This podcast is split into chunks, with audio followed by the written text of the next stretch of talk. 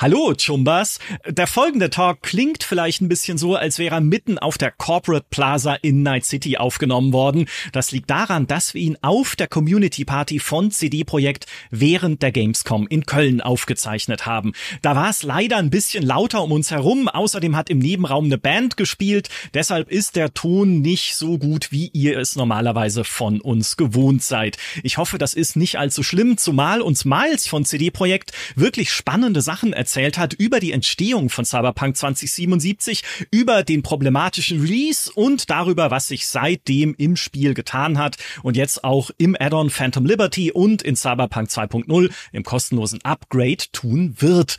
In diesem Sinne, Entschuldigung für den Ton und hoffentlich trotzdem viel Spaß.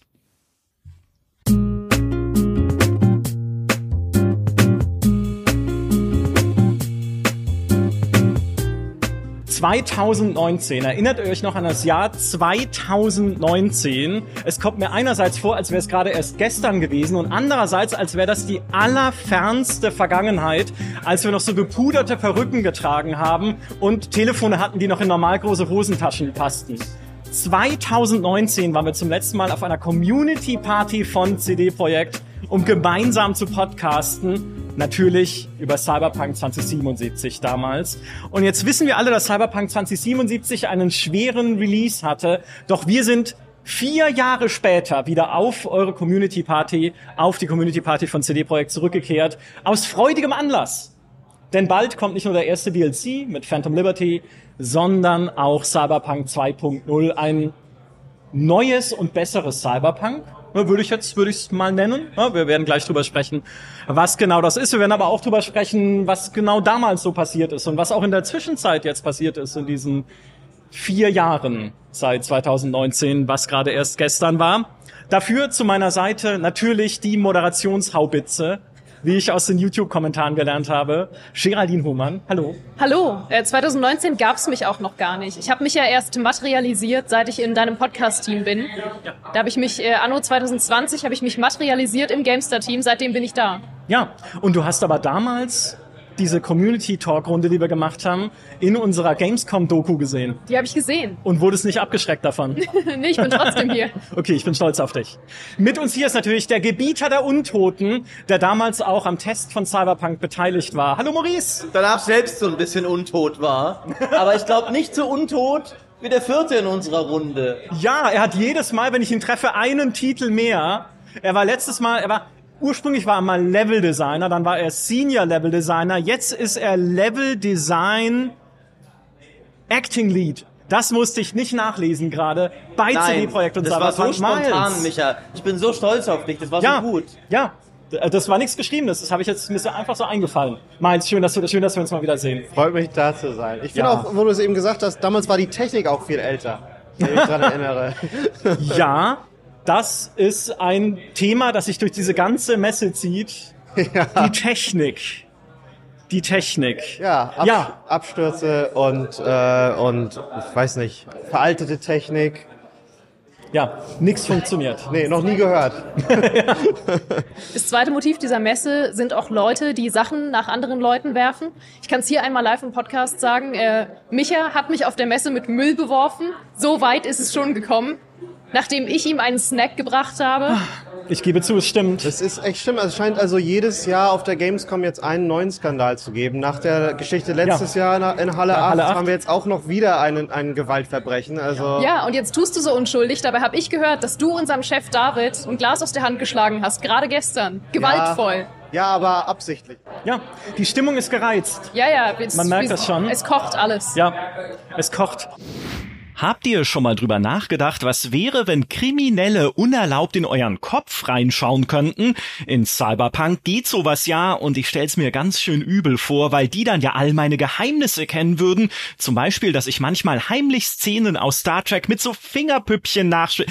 Ist jetzt auch nicht so wichtig. Köpfe zu hacken ist zum Glück noch unmöglich. Vor neugierigen Blicken im Internet solltet ihr euch aber trotzdem schützen und zwar mit NordVPN. Das ist eure Blackwall für sichere und verschlüsselte Reisen durch den Cyberspace. Ihr verbindet euch mit nur einem Klick oder automatisch, wenn ihr möchtet sogar mit zwei VPN-Servern auf einmal für doppelten Schutz. Dabei speichert NordVPN keine Traffic Logs und wenn ihr jetzt auf nordvpn.com slash gspodcast geht, dann könnt ihr euch dort das Zwei-Jahres-Paket sichern, inklusive vier Monaten extra und 30 Tagen Geld zurückgarantie. Den Link findet ihr natürlich auch in den Show Notes und jetzt geht's weiter mit dem Podcast.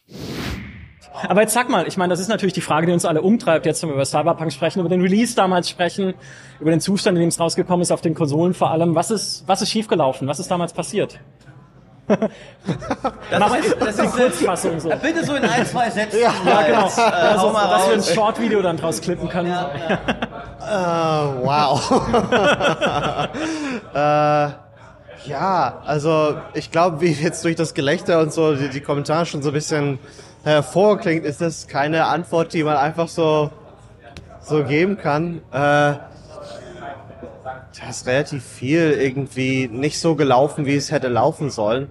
Und es klingt, also ohne das jetzt irgendwie schönreden zu wollen, weil es, aber es ist absolut nicht. Ich glaube auch, teilweise ist es eine echt unglückliche Verkettung an Ereignissen gewesen für uns. Ähm, zum einen ist es halt ja klar, die ähm, die, die Launch-Fassung auf den, auf den, besonders auf den, äh, wie sagt man jetzt, Last-Gen-Konsolen schon? Ja, ja alter Schrott sagen wir manchmal auch, ja. das hast du jetzt gesagt. Nein, die waren, wir haben sie geliebt, die ja. PS4, die Xbox One. Äh, Damals halt. Ja. ja, mittlerweile ist halt so. Ähm, ja, das, das ist halt echt super schwer, ne, weil, ähm, äh, wir hatten ja ursprünglich zum Beispiel, also mal um einen Faktor zu nennen, äh, wir hatten ursprünglich den Plan, aus diesem das Spiel so zu veröffentlichen, dass wir aus diesem Next-Gen-Bereich, also da nicht landen. Ne? Und wir wollten es ja eigentlich früher rausbringen sogar. ähm, und äh, wie ich das so weiß, ist das Problem dann zum Beispiel, dass du ab einem gewissen Zeitpunkt dann auch so Momente hattest, wo dann eben die Plattformbetreiber selber dann aber auch wollten, dass wenn das Spiel rauskam, dass das zumindest mit Kompatibilität dann auf den neuen Konsolen rauskam, ja. Und leider ist es nicht so, dass das nur so ein Schalter ist, den man so umlegt und so, jetzt läuft es auf der PS5. Ja doch, PS5 an, aus, ja. machst du dann einfach, ne? Also. Ähm, schön wär's, ja. ja. Ne? Und, es ist echt äh, so ein Act, dann, also. ist schon ist wirklich, echt, ja, ja, Wir sind ja, ja nur genau. Laien, wir wissen das ja Genau, und ja, das ist nämlich das Witzige auch, es gibt dann auch so Regeln wie, zum Beispiel bei, Sony, du durftest halt kein Spiel nur, das ist bei Microsoft auch so, aber du darfst kein Spiel einfach nur für die PS4 Pro rausbringen oder so, sondern es muss auch für die Basisvariante geben. Ne? Und man kann auch verstehen, warum das so ist.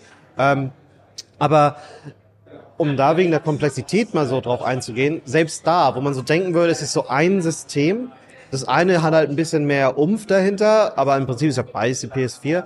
Jetzt dann teilweise Sachen, wo man dann so einen Bug hat, der existiert nur auf einer von beiden Plattformen.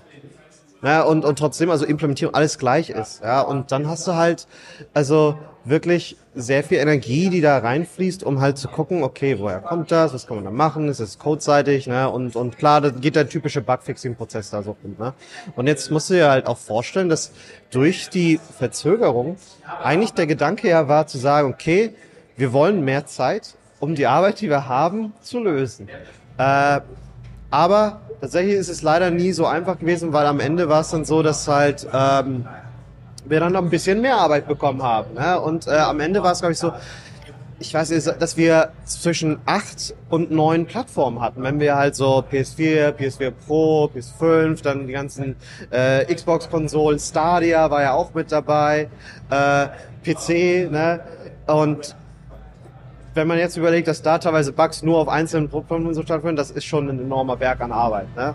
Ähm, und da sind wir dann teilweise so reingerutscht, weil es dann einfach so eine Verpflichtung der anderen gefolgt ist und man das dann so machen musste. Äh, was natürlich so keine Ausrede ist. Ne? Am Ende soll es halt sein. Aber die andere Sache, die ich auch immer sehr interessant finde, weil da bin ich nicht in den Prozessen drin, aber mir ist natürlich bewusst, als jemand der Industrie, der, der Industrie arbeitet, dass da sehr viele komplexe Prozesse stattfinden. Immer, jedes Mal, wenn die Tür aufgeht, wird die Musik immer lauter. Ja, also, diese, diese Musik, wer macht denn sowas? äh, naja, und jedenfalls ähm, hängt ja auch an so einem Release sehr viel mehr an einfach nur zu sagen, jetzt kommt das Spiel raus und jetzt können die Leute das downloaden und all sowas, sondern da gibt's dann ja Deals mit Publishing-Partnern, äh, Distributoren, also bei uns zum Beispiel Bandai Namco und äh, äh, dann natürlich auch so Brand-Deals und, und irgendwie Marketingkampagnen, die nicht nur von uns, sondern eben auch so von so Ketten wie zum Beispiel, weiß ich, GameStop oder so gefahren werden. Das wird ja alles koordiniert und getimed. Äh, und äh, dann auch so Sachen wie, dass die CDs müssen ja gepresst werden und dann mu- müssen die ja irgendwie auch geliefert werden in die ganze Welt und so. Äh, und wenn du dann so eine Verschiebung hast, dann wird all das auseinandergeworfen. Und das, da kann man sich also, glaube ich, ohne großes Expertenwissen äh, vorstellen, dass da so ein Release echt, also so eine Verzögerung echt teuer ist. Ne? Und man sich da wirklich fünfmal überlegen muss, das zu machen. Besonders, wenn man es da nicht lang genug macht. Ähm, und äh, dann gibt's auch noch so Besonderheiten mit der, mit der Börsensituation in Polen. Ist es so, dass halt äh, take it with a grain of salt, weil ich bin ja kein, kein Finanzexperte oder so, aber es, es gibt die Situation, dass quasi alles, Dafür was Maurice da, genau, natürlich. alles was Über aktienrelevant Business reden ist, wir dann noch, ja. ja, alles was Aber quasi erzähl erstmal deine Laienperspektive. Danke, danke. Alles, was so Einfluss auf den Aktienkurs äh, haben kann, muss unmittelbar ähm, äh, quasi kommuniziert werden öffentlich. Was heißt, dass wenn wir so ein Delay mit neuem Release-Datum oder sowas ähm, ähm, quasi erarbeiten, muss der quasi unmittelbar dann auch äh, veröffentlicht werden. Wir dürfen den quasi nicht lange irgendwie intern rumschleppen oder sowas. Äh, was dann bedeutet, dass so ein Delay von einem sehr, sehr kleinen Kreis an Leuten beschlossen wird äh, und äh, dann sehr plötzlich kommt. Auch für die Entwickler. Ne? Ähm, also, und das sind dann wirklich teilweise so Situationen, wo du dann so, also du denkst so, oh, du hoffst es, aber du bist halt noch voll auf Kurs irgendwie und dann kommt das Team-Meeting und am Ende weißt du, okay, es wird verzögert und dann gehen halt in fünf Minuten oder wahrscheinlich während des Meetings sogar die Pressemitteilungen schon raus. Ne? Und Ich äh, war ja einmal dabei, tatsächlich, als es verschoben wurde. Ich war bei der, war das die Verschiebung auf Dezember, als ich bei euch war sogar, in Berlin und wir Cyberpunk gespielt haben. Genau. Und Ja, dann, ja. Ja, und da hast du ja die Stimmung Ja. gesehen, ne? wie es dann quasi ja. uns alle so überrascht haben, wir alle so, so, ist das jetzt äh, ernst und so. Und ähm, äh, ja, das, also es wird dann also, ähm, es sind dann nicht nur die Sachen, sondern eben so geht das auch an die Partner weiter, ne? Also auch so kurzfristig. Und die sind dann, ja, okay, also all die Pläne, die wir jetzt haben, müssen wir auch alle anpassen oder was, ne? Und jetzt stell dir mal vor, du hast also diese ganzen Partner und sehr viel Geld da auch so drin und jetzt musst du also dich dann hinsetzen und die Entscheidung treffen, verschieben wir das Spiel ein viertes Mal oder bringen wir das jetzt raus und ne, also wo und wo ist der größere Schaden dann da auch, ne? Also und das ist einfach eine Entscheidung, die die würde ich nie treffen wollen, muss man also echt sagen. Also das ist ja ich dachte, du hast es entschieden dann. Du ja, ganz dann da, alleine hast- auch so. ja, Ja, gut, jetzt hast, hast du mich ertappt. ähm, und einfach auch so, wie viele Leben da so dranhängen, ne? so auch so, weil die müssen ja überlegen, okay, welch, welchen Einfluss hat das dann auf die finanzielle Situation des Studios und also ne? die ganzen Gehälter, die da gezahlt werden müssen, auch natürlich auf die Moral des Teams, äh, die halt schon am Sprinten sind, ne? und dann sagst du halt, ja, wir müssen aber die Latte noch ein bisschen weiter nach hinten schieben. Und ich glaube, was da halt einfach auch äh, uns tatsächlich dann äh, negativ anzurechnen ist, dass wir halt nicht konsequent gesagt haben beim ersten Mal oder auch beim zweiten Mal, vielleicht sogar beim dritten Mal, dass wir gesagt haben, wir nehmen das Datum erstmal raus und machen jetzt erstmal. Ne? Und das ist halt so Sachen, die sind dann hinterher, kann man immer sagen, ja, klar, obviously, aber in dem Moment hängt halt einfach so viel zusammen. Äh, und da muss man jetzt auch so des Teufels Anwalt mal raus. Also ich kann da keine Zahlen nennen, ne? aber man muss einfach mal überlegen, man kann das wahrscheinlich ausrechnen, was Kosten, äh, wa- was die Kosten von sowas, äh, von einem vierten Delay gewesen wären und das gegenüberstellen von wie schlimm der Backlash war und die dadurch entstandenen Kosten und all sowas. Der vielleicht, muss man sagen, also als Entwickler habe ich da sehr viel abbekommen und es ist natürlich äh, so super schlimm gewesen, aber ist halt fragwürdig, so schnelllebig wie das Internet ist und all sowas ob das so, ne, ob, ob die Kosten sich da gerechnet hätten, weißt du, für diesen, also manchmal so der Shitstorm, das Schlimmste, also wir haben immer noch Leute, die immer so kamen, aber irgendwie dann hast du halt echt ein halbes Jahr wirklich so Sturm und es war scheiße und war es auch irgendwie, dann sind die Leute weitergezogen und haben dann dann das nächste, den nächsten Release irgendwo gehatet, ne, also Da ist jemand, ein alter Veteran der Gaming-Branche, zynisch durch viele Schlachten Ja, ja. Ja, und Der Mob ich sitze hier weiter. auch. Ich Ja. sitze hier auch. Wow, was soll das denn jetzt heißen? Ich bin noch gar nicht so alt und zynisch. Guck schon mal Ja, bei du bist nicht so Stream alt, ich vorbei. ich sehe so, ja, hier, die, die Entwickler, die, das gar nicht, das ist, die, das ist in der Games-Branche immer so.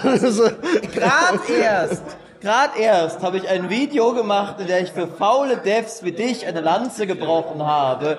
Und so wird es mir gedankt. Ja, nee, dann will ich jetzt hiermit mal on the record gehen.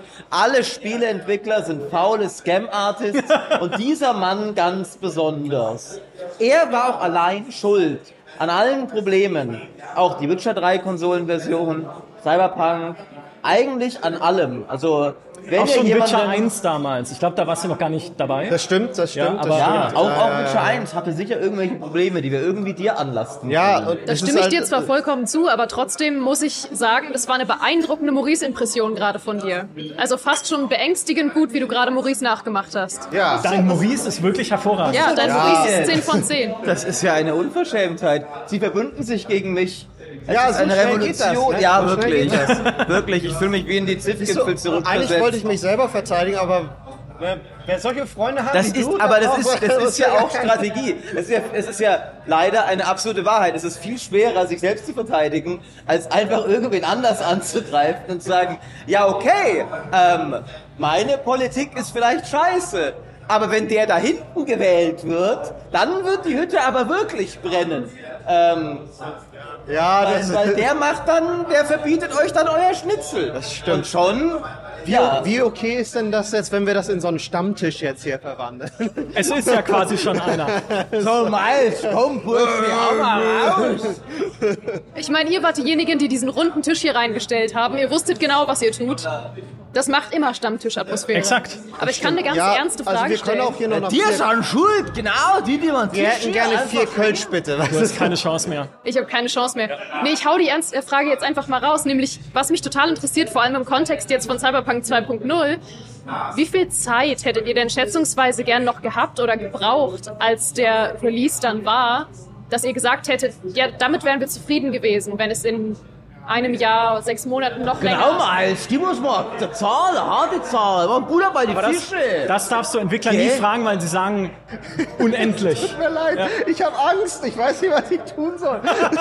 Ich habe heute tatsächlich witzigerweise gerade erst ein Interview mit einem Entwickler von Warhammer 3, also Total Warhammer 3 ge äh, gehabt und habe den gefragt, so fühlt sich's für dich nicht an wie eine Tretmühle? Jetzt schon irgendwie nach zehn Jahren Teil 3, jetzt mach mal wieder ein Imperiums Rework. Wir haben es schon dreimal Rework, die neuen Fraktionen werden immer besser. Und er so, nee, das ist für mich als Spielentwickler total geil. Ich kann so viel Iteration machen über Jahre. Das ist doch genau, was wir alle wollen. Also Miles, willst du auch unbegrenzt viel Zeit? Hast du eine Frage von der, von der Frau da drüben noch nicht beantwortet, Miles, Im gell? Prinzip, ja, ich versuch's ja die ganze Ja, Zeit. gell? Äh, okay, Leute.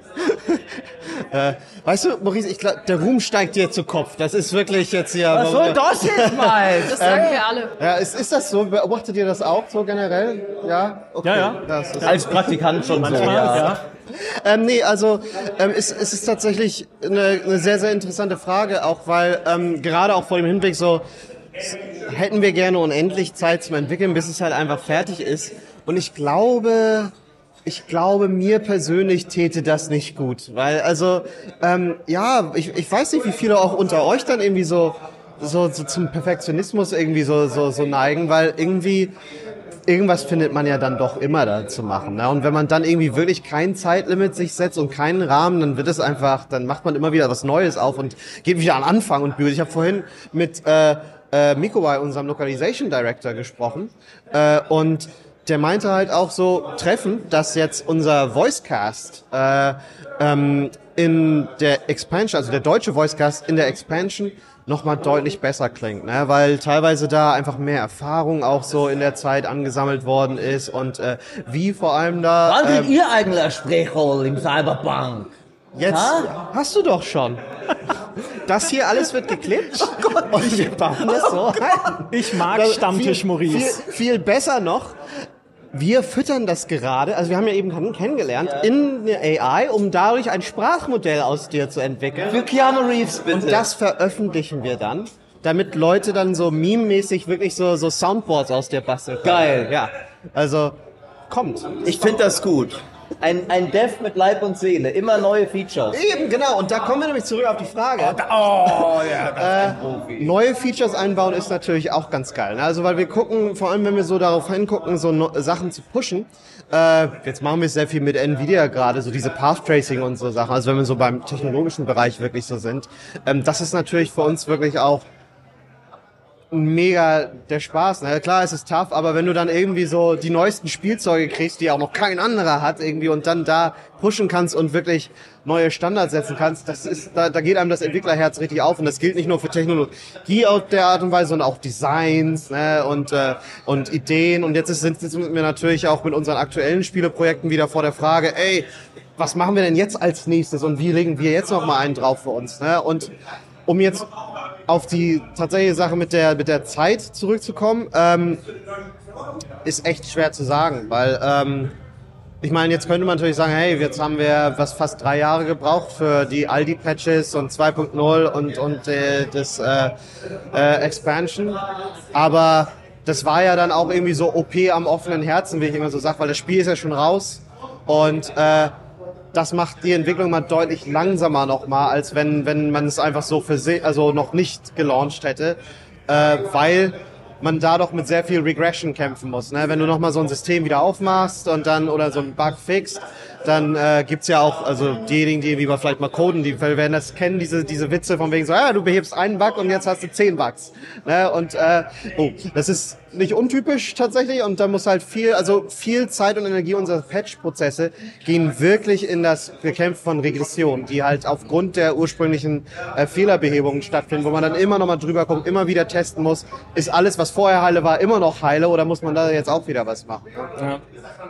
Ist denn oder war, muss man ja sagen, war die Engine da ein besonderes Biest auch, die Red Engine? Weil es gab ja jetzt dann, letztes Jahr war das, glaube ich, die Meldung, dass ihr mit der Unreal Engine 5 jetzt auch weitermachen wollt. War die, war die ganz schön biestig, die Red Engine?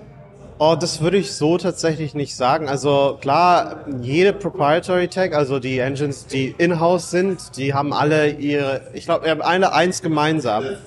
Nämlich, dass die Entwickler im Prinzip permanent auf einer Baustelle arbeiten. Ne? Ähm, was zum einen den Vorteil hat, man kann natürlich seine eigenen Wünsche einbringen und das dann für sich maßschneidern, nicht nur auf die, auf die ähm, eigenen Bedürfnisse und Workflows, sondern auch die, auf, die, auf die Spiele und Technologien, die man damit machen möchte. Ähm, der Nachteil ist aber halt auch, dass du eben damit kämpfen musst, dass du halt auch mal Tage hast, wo das Ding instabil ist, weil gerade neue Features eingebaut werden oder äh, irgendwie immer so Makel da sind, die halt ne, äh, und, und äh, der Vergleich ist dann immer so ein bisschen, den Entwickler da gerne machen. Und das gilt nicht nur für uns, also das ist wirklich so ganz generell, dass du halt so im schlimmsten Fall, stell dir vor, ihr fahrt auf einer Eisenbahn, aber ihr liegt vor euch die Schienen. Ja, und das ist dann quasi, wie sich das manchmal anfühlt. Das Red Engine ist ein Biest in dem Sinne, dass da halt echt einige Technologien dabei sind, die halt so äh, anderswo nicht existieren. Also unsere Open World Streaming Technologien, äh, unsere, unser Real-Time Global Illumination ist halt, ich weiß nicht, ob das mittlerweile gecrackt ist, aber es hat halt so in dem Umfang kein anderes Studio. Da sind wirklich Technologien eingegangen, die wirklich super krass sind und äh, die wir jetzt halt auch versuchen mit unserer Unreal-Kooperation dann entsprechend äh, so äh, äh, ja in Unreal halt so zu reproduzieren, kann man schon fast sagen. Aber ähm, jetzt habe ich fast den Faden verloren. Äh, was soll das mal jetzt? Ja. Sag mal, als, als ob das spät wäre. Ne? Als Stamm, du musst so einfach das Gleis vor dir liegen, während du redest. So, ja, so mache ich Podcasts. Ja, genau. wow, ja, das ist meine Moderationstechnik. Ja, ja so, so, so lebe ich gerade mein Leben weg. ja. Das ist so, hier, ich bin auf der Gamescom als äh, jedenfalls. Ähm, ist eben da das, das Ding, das halt klar haben wir richtig geile Technologie, aber es ist eben auch ein enormer Aufwand. Ne? Und je immer die größer und aufwendiger die Engine wird, desto teurer wird auch der Upkeep quasi für uns. Ne? Und der Gedanke, wenn wir jetzt zu Unreal switchen, ist halt, okay, wir könnten jetzt also eine solide Basis haben, die halt stabil ist und all die Ressourcen, die wir normalerweise dann so in dieses Schienen legen, können wir halt darin machen, äh, setzen, um den Zug zu verbessern vielleicht, weißt du, so und irgendwie die Sachen zu erarbeiten, die halt irgendwie ähm, besonders, ich sag mal, äh, speziell für uns sind oder so, ne? Und äh, da kann man halt dann eben die Ressourcen ein bisschen anders staffeln. Mhm. Okay. Ich würde sich noch interessieren, Wie war, was hast du antizipiert, was passieren würde beim Launch? Wie war das Gefühl intern? Hast du gedacht, okay, wir haben unser Bestes gegeben, wird alles schon okay? Auch die PS4-Version haben wir schon so im Rahmen, klar, vielleicht ein bisschen. Hast du gedacht, oh Gott, sie werden es alle komplett hassen? Was, glaube ich, Entwickler oft Neurote, da habt ihr irgendwie bei Witcher. Ich habe gerade erst mit Fabian, er erzählt mir immer gerne die Geschichte, wie du ihm panisch gezeigt hast, Fabian, wir können Blood and Wine so nicht rausbringen. Wir mussten so viel kürzen. Es ist viel zu klein. Es ist, Leute werden es hassen. Ähm, also Entwickler sind da ja oft so. Aber was war so die, die Stimmung bei dir persönlich oder auch im Team zum Launch? Womit habt ihr gerechnet? Um da mal kurz bei Blood and Wine zu bleiben, das war halt wirklich auch katastrophal aus unserer Sicht so gefühlt, weil ne, wir hatten halt einen Tag, wo wir halt dann so wirklich geschnitten haben und rescopen mussten, also eine Phase und wirklich nochmal überlegt haben, wie viel und aus unserer Sicht haben wir halt 50 Prozent des geplanten Contents geschnitten. Ja, und klar ist da am Ende noch ein relativ, gro ein relativ großes Expansion bei rausgekommen, muss man sich mal vorstellen. Wo Na, das war abzocken. Ja, in welcher. Serie wir da irgendwie überlegt haben, ey. ist das euer Ernst? Das war irgendein Wahnsinn, der uns da getrieben hat. Ne? Und äh, also, äh, wenn man das dann so weiß und da so drinsteckt, dann fühlt sich das doch schon recht katastrophal an. Aber ähm, wir wollen unseren Fan ja, Fans eigentlich was Gutes. Äh, ja, also, sorry, kannst du die Frage nochmal wiederholen? Womit hast du gerechnet, was beim Launch von Cyberpunk passieren würde? Äh, wenn ich brutal ehrlich bin, habe ich damit gerechnet, dass es nicht so schlimm wird. Ähm, das liegt daran, dass ich als Leveldesigner tatsächlich relativ wenig Einblick auch in die äh, Konsolenfassung habe. Ganz einfach, weil es für meine Arbeit recht irrelevant ist. Ähm, also ich baue halt meine Level und skripte halt meine, meine Gegner und so und das Einzige, was ich so und da muss man Red Engine halt wieder zugute halten, was da sehr designerfreundlich ist. Das einzige Limit, mit dem ich mich wirklich auseinandersetzen musste, war im Prinzip ein NPC-Limit. Äh, und zwar das für, für aktive Kampf-NPCs. Also es geht nicht so, ja klar, in der Stadt können wir sehr viele rendern, aber Leute, die schlau genug sind, um zu kämpfen und so, die kosten halt quasi mehr Performance. Und davon hatten wir dann ein Limit von, ich glaube, 16 pro Kampf. Also schon gut ist, aber die gleichzeitig irgendwie so aktiv sein konnten. Und äh, ähm, das war im Prinzip das einzige Limit, was ich mir so, so, ja, womit ich mich befassen musste, wo ich auch dann einige Momente hatte, da habe ich echt mit gekämpft. Ähm, wir haben zum Beispiel, jetzt schweife ich wieder ein bisschen ab, aber ich versuche es kurz zu halten. Was soll denn dieser wieder? Geht Ja, der ist Burschi so, ähm, wieder? Diese, ich weiß nicht, ob es gespielt habt, diese, dieses Einkaufszentrum, das hatten wir auch in der Demo gezeigt, riesige Location. Und die voll wirken zu lassen mit Gegnern und gleichzeitig dieses Limit einzuhalten, war so hart. Und da habe ich, also da, da passiert sehr viel kreatives, aktives Scripting, wo halt NPCs also nach und nach ausgeschaltet werden. Also Ja, Raum zu Raum und so, ja. ja, es gibt Momente, wo eine Tür hinter dir zufällt und kannst nicht mehr raus und dann ist das für uns so, ja, alles, was du nicht getötet hast, despawnt jetzt hinter dir und da kannst du auch nicht nochmal nachgucken gehen. Ähm, und gerade weil die Location von zwei Richtungen gespielt werden kann, ist das auch super schwer da, naja, ist ja, ja.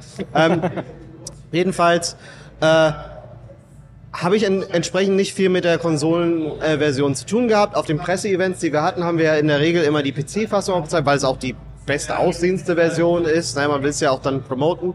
Äh, die Konsolenfassung, natürlich war ich mir nicht unbewusst, dass die nicht so gut waren, aber ich war mir absolut nicht bewusst, wie schlecht die waren. Und da war es dann tatsächlich auch so, dass ich einfach so ein bisschen diese, diese naive Hoffnung hatte, dass erstens die Leute, für die dafür verantwortlich sind, die werden das schon richten, weil ich weiß, dass die gut sind und das sind die auch. Ähm, und zweitens, Witcher 3 war zum Launch auch nicht ganz so rund, aber es ging halt schon irgendwie so. ne? Also und äh, äh, da war dann halt einfach so die Hoffnung und es war wirklich, also das müsst ihr euch mal vorstellen. Ich bin dann wirklich am äh, am Abend des wir hatten ja noch dieses Launch-Event, war ja, war ja digital, weil, weil die Pandemie war.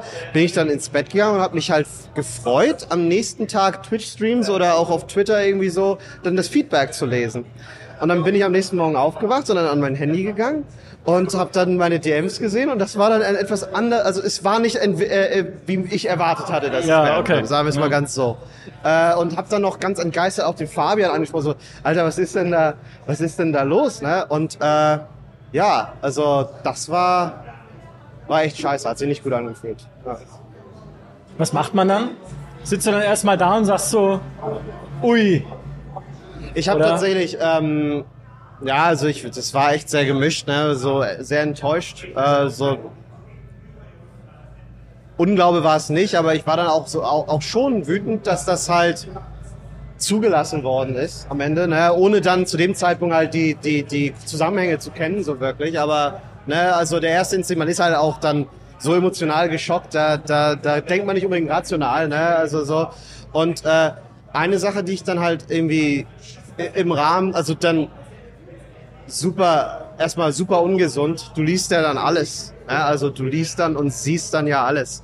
Äh, und äh, das ist schon gefährlich eigentlich. Ne? Und äh, jedenfalls habe ich dann irgendwie dann mir einen Code geben lassen von Fabian und mir die PS4-Fassung dann auch angeguckt und war dann ich sag mal, das war kein gutes Erlebnis, das dann also das so dann zu sehen, weißt du, weil ich hatte es dann vorher auch die Konsolenfassung gesehen und dann waren es das halt die die PS4 Pro Fassung, die war halt dann wenigstens noch okay so und auch die die Next Gen Kompatibilität Fassung waren auch noch ganz cool. Ähm, aber ja, das war halt echt also möchte ich nicht nochmal erleben. Ja. Dann kommen wir doch zu dem Punkt, was ändert sich jetzt oder was hat sich geändert? Was wird sich ändern? Was war denn das jetzt, was war denn das erste, was ihr dann angeschoben habt, auch an Veränderungen im Studio? Weil, wenn ihr euch dann wieder zusammengefunden habt und überlegt, wie geht's jetzt weiter hier? Ja, das ist sehr, sehr, viel- sehr viel Arbeit ist auf jeden Fall entstanden.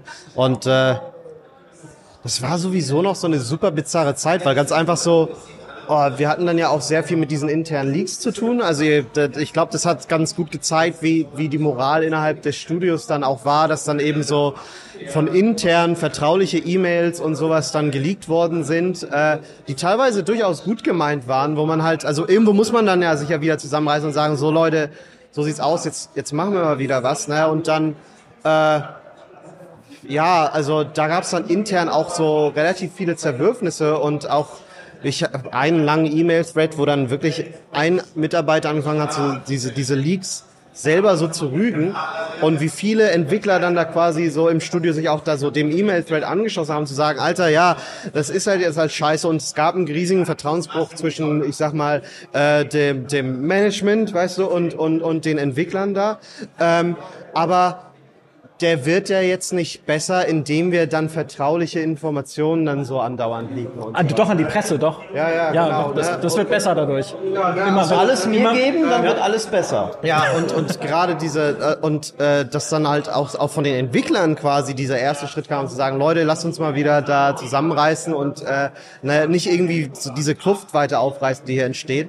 Äh, und ja, also das Resultat ist letztendlich, dass wir dann über Zeit, und es ist noch kein abgeschlossener Prozess, da sind wir immer noch dran und da werden wir wahrscheinlich noch ein paar Jahre dann kauen, ähm, dass wir komplett die Arbeitsweise evaluiert haben, wie wir unsere Spiele machen ähm, und äh, vor allem auch im Hinblick auf Crunch, ne, also diese ganze Overtime-Thematik, äh, weil es halt auch einfach krass ungesund ist, nicht nur mental, sondern auch physisch. Und äh, da haben wir jetzt, also ich weiß nicht, wie geläufig das ist, wenn ich jetzt mit Fachbringen, wir sind jetzt also von Waterfall, das ist eine Art und Weise, wie man quasi Produktionsabläufe managt, komplett auf agile Arbeit umgestoßen. Das ist natürlich so voller Buzzwörter und so, aber für uns, für uns ergibt das sehr, sehr viel Sinn, weil ähm, ich sag mal, der Kern, der daraus entstanden ist, ist, dass ähm, sehr viel mehr Autonomie und ähm, ja, Ownership ist das Wort, äh, in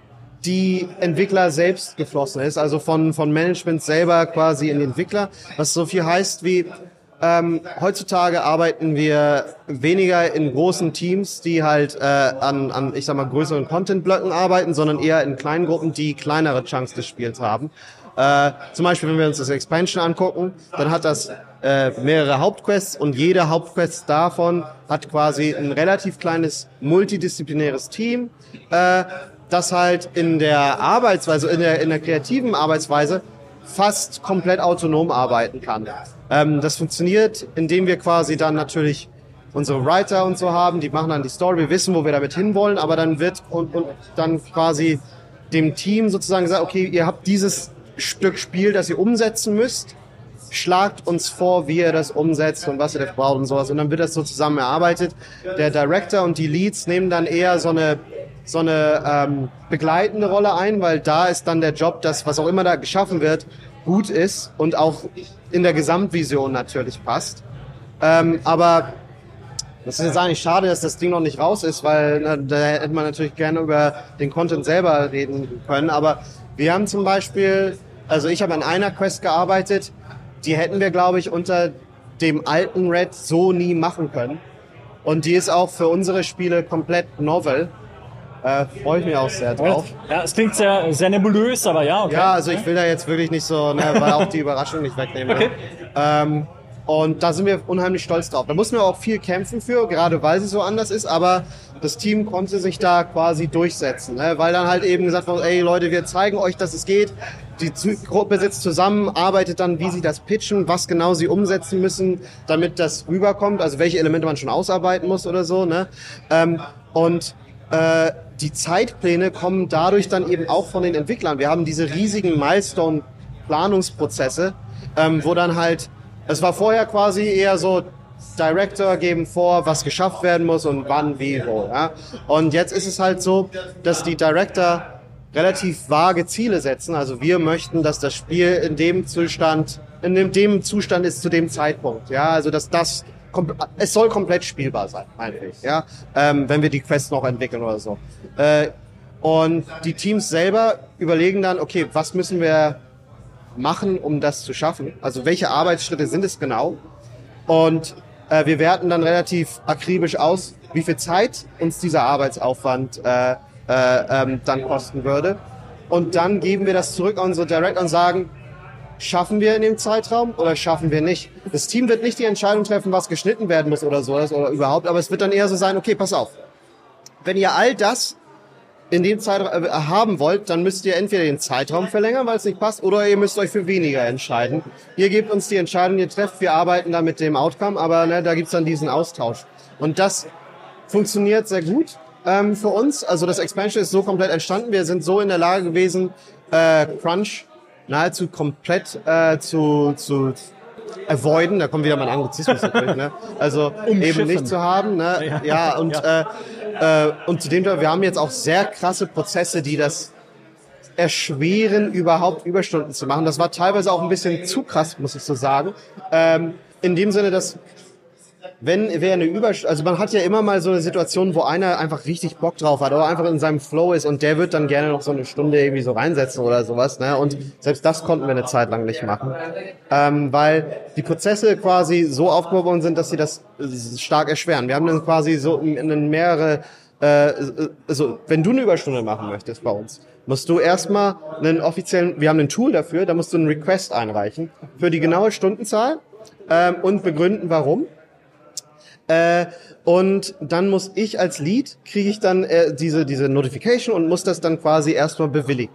Wenn ich das bewillige, gehe diese Information und das wird alles getrackt, auch so, ich habe da so eine Übersicht, wie viele Stunden wer wie lange macht und sowas so, ähm, geht dann an mei meinen Chef, der quasi sieht, okay, Miles hat eine Überstunde bewilligt. Ne? Und äh, wenn da zu viele sind, es gibt natürlich auch ein Limit, was so geht, äh, dann, dann werde werd ich dafür verantwortlich gemacht, ne, wenn das zu viel ist. Ne? Und äh, bisher ist es halt, musste ich so einen Request, ich glaube, erst einmal bewilligen, weil er ich wurde wirklich angebettelt. Der wurde dann wirklich ne, und äh, äh, und ich kenne es ja selber. Man hat halt teilweise so Bock. Ne? Und äh, äh, aber wir versuchen das dann wirklich immer stark zu vermeiden und zu sagen, ey, vielleicht ist es doch nicht so wichtig. Ne? Vielleicht können wir das anders lösen oder so. Ne? Oder ähm, und, und wenn, dann werden diese getrackten Überstunden werden nicht nur bezahlt oder so ausgezahlt, sondern eben auch als äh, dann nahe zeitnah als äh, Urlaubstag dann wieder so äh, umgesetzt. Ne? Und ich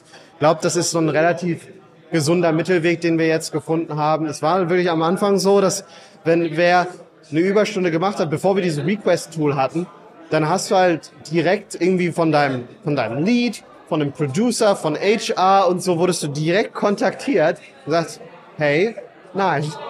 Oha, okay. Sehr, sehr gut. Ja, also muss es sagen. ist- Das ist ja sehr vernünftig. Ja, ist es auf jeden Fall. Und ich sage auch immer so, das Geile ist ja eigentlich, also das Geile, ne, all dieser, dieser, dieser, ähm, ja, der, der, der, der beschissenen Situation zum Trotz, ist es halt jetzt so, dass es, glaube ich, noch nie einen besseren Zeitpunkt äh, in unserem Studio gab, um da angestellt zu sein. Ne? Und äh, Remote Office machen wir auch komplett, alles sowas. Ne? Also es ist schon, ja, die, die, die, sag mal, die Perks, die man so als CD Projekt Mitarbeiter hat, sind echt schon cool. Und dann arbeitet man natürlich auch an geilen Projekten. Und äh, als Mitarbeiter, beziehungsweise als Entwickler macht es natürlich auch Spaß, dann das Geld und auch die, die Zeit zu bekommen, dann sowas wie das 2.0 Update überhaupt erstmal umsetzen zu können. Ne? Und auch dann so viel Zeit, also ey, müsst ihr euch mal überlegen. Wir arbeiten jetzt fast drei Jahre an dem Expansion. Ja, also Witcher haben wir die zwei Expansions in einem Jahr durchgeprügelt, aber das war dann auch unter krassem Crunch. Ja, also Ja, Wahnsinn. Wann entstand denn der Plan jetzt für dieses Update 2.0? Also wann habt ihr da angefangen zu überlegen, okay, wir wollen halt nochmal, so wie früher die Enhanced Editions bei den Witcher-Spielen, ne, wir wollen halt nochmal so ein richtiges, so, ein, so einen letzten Meilenstein setzen. Und was kommt da rein? Also wann hat das, wann, wann ging es damit los? Also ich glaube, der Elan dafür war immer relativ früh da. Ich glaube, was halt ähm, wirklich geholfen hat, ist, dass wir gesehen haben, dass die ersten größeren Patches, die wir rausgebracht haben, dass jeder Patch dann doch so ein kleines bisschen äh, die Resonanz doch wirklich verbessert hat. Und ich hatte es, ähm, ich weiß gar nicht mehr, wem ich das gesagt habe, ich hatte es erzählt, dass wir wirklich fast schon fanatisch auf all unsere Metriken gucken, zum Beispiel die Steam User Reviews. Äh, und da jeden Prozentpunkt, der da hochgegangen ist, wird intern so gefeiert. Ne? Mittlerweile ist es halt wirklich sehr, sehr positiv. Äh, und das, Ist wie Maurice bei YouTube-Likes. Ja, ja. ja, also Es ist aber wirklich so. Äh, ja, natürlich. Ja, also. Es ist so. diese Verbesserung dann auch zu sehen und so und zu beobachten und so zu merken, dass die eigene Arbeit, die man da reinstellt, auch so lohnt. Das, Vor das allem hat- wie Micha Graf, ich habe inzwischen auch einen YouTube-Kanal, das jetzt voll von sich wegschiebt. Nein, nein. Im Sinne von, ich bin ja nicht so, der Maurice ist so. Ja, ja. Ich bin nur für Kunst. Ah. Ja, wir machen das okay. nur für. Nein, Metriken sind super, können ja super belohnend sein und super positiv. Oder halt auch nicht, wenn sie nicht gut sind, aber wenn es hochgeht. Und wenn du, das ist ja das, wenn man Effekt sieht von harter Arbeit. Das ist wichtig. Weil wenn du sitzt und arbeitest hart und hast dann so ein Release oder halt, hast halt irgendwie anderweitig das Gefühl, das bringt mich nicht weiter, das bringt uns hier gar nichts, das ist sehr schlimm. Ja. Ja, und ich glaube, also was dazu noch so kam, ist eben, dass wir halt schon an dem Expansion dann gearbeitet haben und dann sowieso immer mehr festgestellt haben, dass äh, wir halt so Ballast mit uns rumgeschleppt haben, so an, an einigen Systemen, die halt dann einfach, äh, ich sag mal, die einfach besser werden mussten, damit wir damit auch unseren Content auf der entsprechenden Qualität abliefern wollten. Weil du willst dich ja auch für, gegenüber dem Basisspiel verbessern. Ne? Und ich hoffe, das habt ihr ein bisschen sehen können, als ihr es vorhin angezockt habt. Ja, ich hatte eine Polizeiverfolgungsjagd. Also nicht mit der Polizei, sondern es ist ja in Dogtown jetzt, Ja. in Phantom Liberty, sondern mit diesen Bargest-Söldnern oder was Genau, die sind, genau, Gangstern. genau, ja. Genau, die da die Polizeirolle übernehmen, aber die sind mir in Autos hinterhergefahren und haben auf mich geschossen und ich kann jetzt aus dem Fenster zurückschießen. Was ist denn das für ein Spiel? Ja, ein, ein besseres. Aber ehrlich, Äh. das ist ja, eigentlich ist das wirklich so ein, sofort, aber das ist wirklich so ein Ding, wo ich mir denke, eigentlich bräuchte es das nicht unbedingt, weil Cyberpunk 2077 war ja auch ohne die Polizeiverfolgungsjagden ein super Spiel. Also, äh, ja, einfach tolles Erlebnis trotzdem. Ähm, nur war das halt eine der Sachen, die viel gewünscht wurden damals von Leuten, die halt immer gesagt haben, hey, man fährt mit Autos durch eine Stadt, das ähnelt schon sehr stark natürlich GTA und da sind wir daran gewohnt, diese Anarchie einfach da anrichten zu können, von der Polizei verfolgt zu werden. War das wirklich dann der Gedanke auch zu sagen, okay, wir wollen diesen Wunsch erfüllen für die Leute? Das auf jeden Fall. Also da haben wir relativ früh gesagt, okay, ähm, der Demand ist da, machen wir. Ne? Und und äh, das äh, andere war halt dann eben, dass wir halt gesagt haben, okay, wir müssen also einige Systeme wirklich einfach überarbeiten, damit wir das halt rund haben in dem in dem Expansion, so auch so die Cyberware-Sachen und all sowas. Ne? Und dann haben wir gedacht, okay, wenn wir das jetzt eh aufmachen, das Fass, wie wollen wir denn das dann quasi ähm, den Leuten geben? Machen wir das jetzt alles so nur als Expansion-Content oder was halt irgendwie auch scheiße ist. Ne? Also so, also klar, wird halt das Expansion wertiger machen. Zahlst halt dein, ich weiß gar nicht, wie viel das jetzt kostet, ehrlich gesagt. also dein, dein, dein 1000 wie auch immer, so. wie viel das kostet, äh, ne? so und und kriegst dann halt dann richtig rein. krasse Version von noch oben rein und so. Aber das war dann uns auch zu doof und also auch vor dem Hintergrund, dass wir ja diejenigen sind, die was zu beweisen haben jetzt, äh, haben wir dann halt gesagt, ey cool, dann lass uns doch einfach das zu einem fetten Update machen und äh, dann quasi wirklich hier äh, wir sagen, wir haben noch Butter bei die Fische machen ne, und einfach mal ein bisschen äh, und dann haben wir wirklich angefangen, wirklich aktiv da, ich sag mal, uns Sachen rauszusuchen, was macht man, viel Community-Feedback gelesen, so wo wo drückt's, ne? Ähm, und da, ich sag mal, diese diesen Aufwand da eben vermehrt. Und ich bin echt froh, dass das so so geklappt hat, weil also einige Sachen haben wie wie so typischerweise bei uns oder vielleicht auch im Leben generell hat echt so dachte, wir haben uns einige Sachen ein bisschen einfacher vorgestellt. Ne? Auch so Polizeisystem war eine Sache, wo wir so dachten, okay, also das wird, das ist eigentlich nie eins, wo wir gedacht haben, das wird einfach. Ähm, aber da sahen so eine Momente, wo wir dachten, okay, das ist jetzt ein Ding, womit wir noch nicht so ganz gerechnet haben, dass wir uns darum jetzt kümmern müssen. Weil zum Beispiel, was machst du denn jetzt, wenn du das Basisspiel spielst und äh, Polizei triggerst während der, ich spoil jetzt ein bisschen Basisgame, so während der Verfolgungsjagd bei nach dem nach der Parade. Ja, und wie, wie passiert denn da? Und jetzt musst du das was machen wir denn da, weißt du? So, äh, in dem Fall haben wir sogar, glaube ich, komplett die Quest, also den, den Teil einfach dann in das autonome, in dieses System umgearbeitet. Okay. Ähm, aber äh, dann gibt's da so viel Präsenzfälle, okay, wir müssen ja jetzt irgendwie dafür sorgen, dass wenn du mit einem NPC reden sollst und dann von der Polizei verfolgt ist, wie wird denn der Fall abgedeckelt? Also wenn Jackie da unten jetzt steht und auf, mit seinen Nudeln erwartet, ne, und äh, du dann, was passiert denn da? Das sind also, wir mussten also einen kompletten Pass über das Base Game machen, um da wirklich zu gucken, dass das nicht kaputt geht wieder, ne? Also durch unsere gut gemeinten Ambitionen. Und äh, dann musst du natürlich auch so sagen, okay, aber wenn wir jetzt diese Fahrzeugjagden haben, dann müsste ja aber der Verkehr auch besser reagieren, weil das geht ja sonst einfach nicht, wenn die Leute nicht aus dem Weg fahren und all sowas. Und da gab es dann über das Jahr immer mal schon auch so ein Patches, so kleine Updates, aber viel mehr haben wir jetzt auch eben dann dafür sorgen müssen, dass es das Fahrverhalten und auch die, die, die Mengen, die Leute, die müssen sich ja auch entsprechend so in, in Deckung bringen, wenn da so ein Auto anverbreitet, ne? Also, und du siehst also, da ist so eine Verkettung an Features, die dann so anfangen, so, oh shit, jetzt müssen wir das auch noch machen, oh, jetzt müssen wir das auch noch machen. Also, ja, jetzt, langsam können wir es auch 2.0 nennen oder so. Ja, okay, machen. Ja. ja. Ja, was ich dazu fragen wollte, das passt zu diesem ganzen Thema äh, Fahrzeugverfolgungsjagden und Polizei und so weiter. Ich stelle mir vor, dass es doch auch eine enorm große Rolle für euch gespielt hat, dass ihr einfach in dem Setting nicht zu Hause wart. Also ihr hattet ja viele, viele Jahre Zeit, euch zu gewöhnen an Mittelalter Fantasy. Und moderne Settings wie Cyberpunk und Städte funktionieren ja völlig anders. Also allein sowas wie, wie funktionieren Autos in der Welt, wie funktionieren Minimaps in der Stadt anders als ähm, halt Wegführung in so einem Fantasy-Dorf funktioniert. Das hat doch bestimmt eine riesige Rolle für euch gespielt, oder? Dass ihr da einfach in bestimmten Punkten die Erfahrung aus Witcher nicht benutzen konntet. Absolut. Also das hat für uns insofern auch, es war spannend deswegen, ne? ähm, auch so Third zu First Person und also der Wechsel. Ähm, Level-Design deutlich komplexer. Äh, und ja, also es, es war halt, da sind wir auch wahrscheinlich mit so einer gewissen Naivität daran gegangen, weil wir halt so ein bisschen gedacht haben, hey Leute, wir wollen ja eigentlich äh, auf den Erfolg von Witcher aufbauen. Wir wissen, wie man RPGs macht, wir wissen, wie man Open World jetzt macht und so. Also wir machen im Prinzip das, aber im Cyberpunk-Setting und cooler und dann machen wir ein neues Dialogsystem und bauen noch einige andere Sachen und wir pushen jedes Feature einfach weiter, als es in Witcher war. Ähm, und aus der Sicht kann man, glaube ich, vielleicht auch ein bisschen nachvollziehen, warum wir uns dafür entschieden hatten, nicht wirklich ein Polizeisystem einzubauen, weil in Witcher 3 haben wir es auch nicht wirklich gebraucht. Wir haben so ein sehr basic, so du stehst was, dann kommt eine Wache, boxt dich um und dann, dann war es das irgendwie so. Ähm, ne, und wir haben halt gesagt, so aus der Sicht, ja, der Fokus ist halt nicht auf so Polizei-Gameplay und sowas, sondern ich spiele ja die Story und die Quest und eigentlich wollen wir gar nicht, dass hier so Sandbox Amok läuft, weil das würde wie halt nicht mal, es passt nicht zum Charakter, der ist ja nicht unbeschriftet, so. Ähm, und äh, haben wir uns geehrt?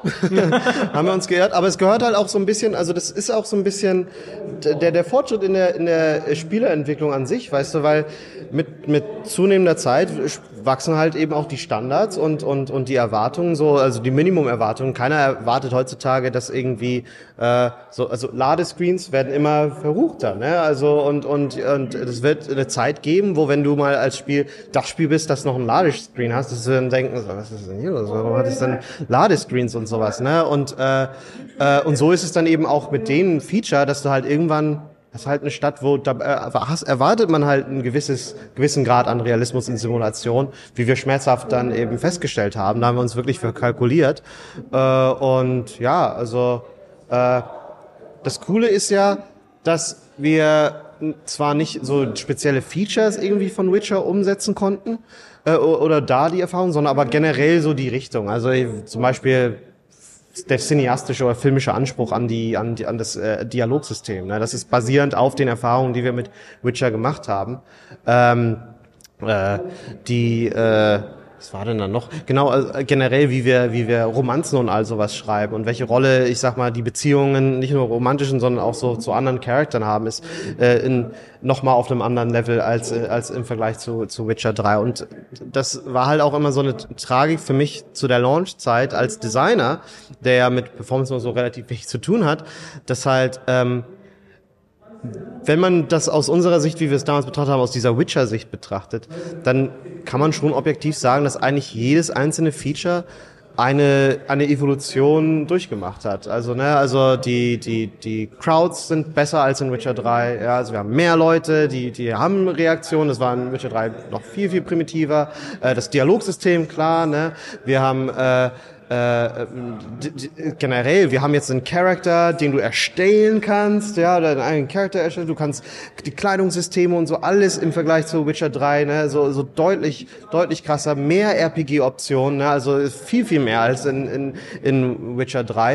Äh, aber dann kommt das Spiel halt in einem äh, kaputten Zustand auf den Base-Konsolen rauf und es redet keiner drüber. Ne? Also es hat echt lange gedauert, bis wir dann halt mal so ein bisschen gesehen haben, dass die Leute sich über die Designs und die Quests oder so an sich, also die, die Qualitäten des Spiels äh, unterhalten haben. Und das ist ja da, wo für uns wirklich die ganze Passion als Designer so reingegangen, also so ein Level-Designer, Quest-Designer, Game-Designer oder so sind, ne? da, weil da sich so viele Gedanken gemacht werden. Äh, und das hat wahrscheinlich, also für mich war das so das, was mich so am meisten mit so runtergezogen hat. Weißt du, man hat echt gehofft, so, oh, welche, welche Quest finden die Leute besonders geil? Was, welche Moment fanden die toll? Ne? Und man hofft natürlich auch so ein bisschen immer. Die Taxis, auf, die Delamain-Taxis. Genau. Ja, und, Alter, da habe ich heute was gelernt. da musste Mikolai mal später zu fragen. Ja, okay. okay. Alter, ja, da habe ich was zu gelernt. Ja, gut, äh, das ja, sprich. Teaser. Nee, oh. nee, was kann, kann, kann Mikolai dann später drüber reden. Frag die mal was über die Delamain Taxi Quest. äh, ich fand da tatsächlich aus dem, ich habe das Spiel nämlich aus der gleichen Warte angegangen in meiner Spielererwartung wie ihr in der ursprünglichen Ent Ent Ent Entwicklung. Ich glaube, deswegen mochte ich es auch trotz mancher Kritikpunkte mehr als, weil auch unabhängig von dem technischen Stand gab es ja doch eben gewisse Kritikpunkte, teilweise sehr laut, äh, enttäuschte Erwartungen. Und ich, als jemand, der viel mehr Witcher-Fan ist als GTA-Fan, ging sich genau dran, so, ey, was, hä, was? Polizei ist mir doch scheißegal. Das ist, ich hab, ich wollte einen Witcher in einem Cyberpunk-Universum und in besser. Und das war's dann eigentlich auch viel mehr. Und ich brauche da gar nicht den GTA-Kram. Ein einfacher Mensch mit einfachen Ein einfach, ja eben, einfach nur eins der besten RPGs ever in einem komplexeren Setting in besser. Ja. Mehr wollte ich doch gar nicht. Und diese simple Aufgabe habt ihr durchaus abgeliefert in einigen Hinsicht, einiger Hinsicht. Danke, dass du das sagst. Also ich würde als echt so aus Beobachtung würde ich dir das auch so unterstreichen. Generell, also vor allem auch bei unseren Fans ist es dann also die, die von Witcher kommen.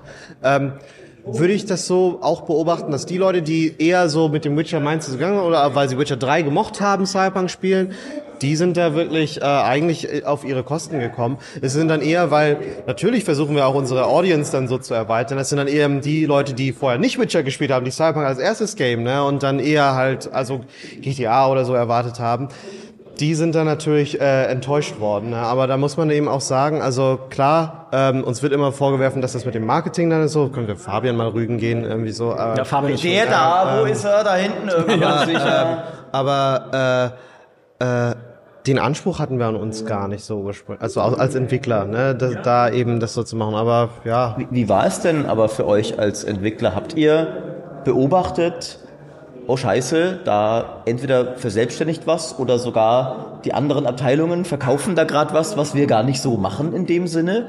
Ähm, ich hock da und mache meine Witcher-Quests und der Fabian ne, äh, hockt da und äh, dreht den Leuten GTA an, dass ich hier gar nicht entwickle. Gab's das irgendwie, diese stell, Form von Disconnect? Stell du dir mal vor, dass du an, also dein Herzblut in, in eine Sache äh, steckst, ja, und da wirklich für brennst und feststellst, dass die ganze Welt das geil findet und das zocken möchte dein Spiel und wirklich das wertschätzt und einfach die ganze Welt darauf gehypt ist. Ne, also ich glaube, wenn man sich da mal äh, versucht in die Lage zu setzen, dann, dann kann man wahrscheinlich nachvollziehen, hoffe ich, nachvollziehen, wenn ich sage, das so, nee, da bist du halt mitgerissen. Okay. Ne, also äh, äh, das fällt da auch schwer, die Bodenhaftung irgendwie äh, zu behalten. Also, ne, also das muss man, muss man wirklich ganz offen sagen. Also du läufst ja dann rum mit diesem, und das ist heute Gott sei Dank wieder der Fall.